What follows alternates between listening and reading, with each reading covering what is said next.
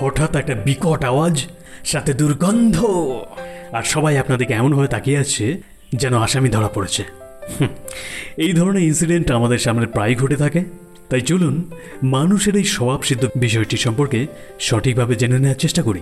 এর পেছনে কারণ কি, এটাকে আমরা কীভাবে কন্ট্রোল করতে পারি, এটিতে দুর্গন্ধ হয় কি করে, আর এটি ঘন ঘন পাই বা কেন?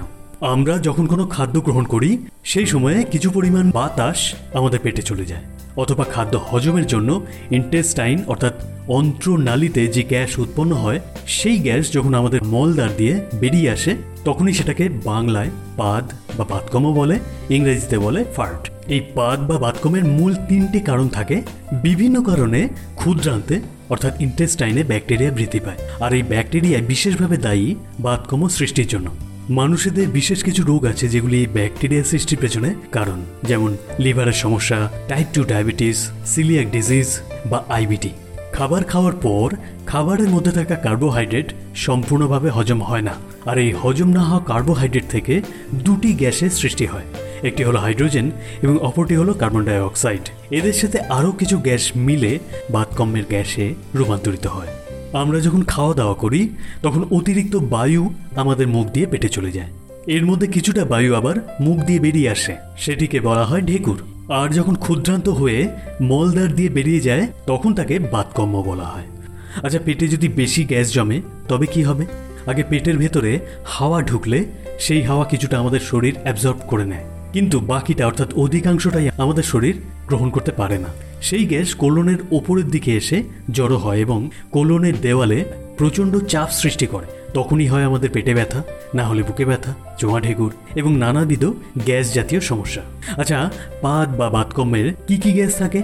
বিভিন্ন গ্যাসের সমন্বয়ে পাদ বা বাতকম্য সৃষ্টি হয়। এই গ্যাসগুলির মধ্যে রয়েছে carbon dioxide hydrogen, methane, hydrogen sulphide এবং অ্যামোনিয়া। তার মধ্যে এই হাইড্রোজেন সালফাইড অতিরিক্ত বিকট গন্ধ সৃষ্টির কারণ। অ্যামোনিয়া থেকে হয় ঝাঁঝালো গন্ধ। আচ্ছা এতে কখনো শব্দ হয়, আবার কখনো হয় না। কেন? এর মূল কারণ হলো পরিমাণ। অর্থাৎ গ্যাসের পরিমাণ যদি অধিক হয়, তবে তার শরীর থেকে নির্গত হওয়ার জন্য আপ্রাণ চেষ্টা করতে থাকে। যখনই একবারে অধিক পরিমাণে বেরোতে যায়, তখনই মলদ্বারে বা পায়ু ছিদ্রতে ভাইব্রেট করতে থাকে, অর্থাৎ কম্পনের সৃষ্টি করে, আর তখনই শব্দের উৎপন্ন হয়। আর যদি গ্যাস কম পরিমাণে থাকে, তবে তেমন কিছু আওয়াজ পাওয়া যাবে না। সর্বশেষ জানব, এর থেকে মুক্তি পেতে কি করবেন আর কি করবেন না। প্রথমেই বলব কি করবেন। একবারই বেশি খেয়ে নেয়া, এড়িয়ে যান। প্রয়োজনে অল্প অল্প করে বারে বারে খান। জল খান চুমুক দিয়ে।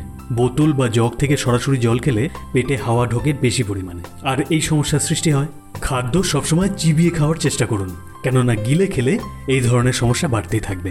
নিয়মিত সুষম খাদ্য গ্রহণ করুন, যা চট করে হজম হয়ে যায়। আর প্রতিদিন নিয়ম করে অনুশীলন করুন, অর্থাৎ এক্সারসাইজ করুন, নিয়ম করে।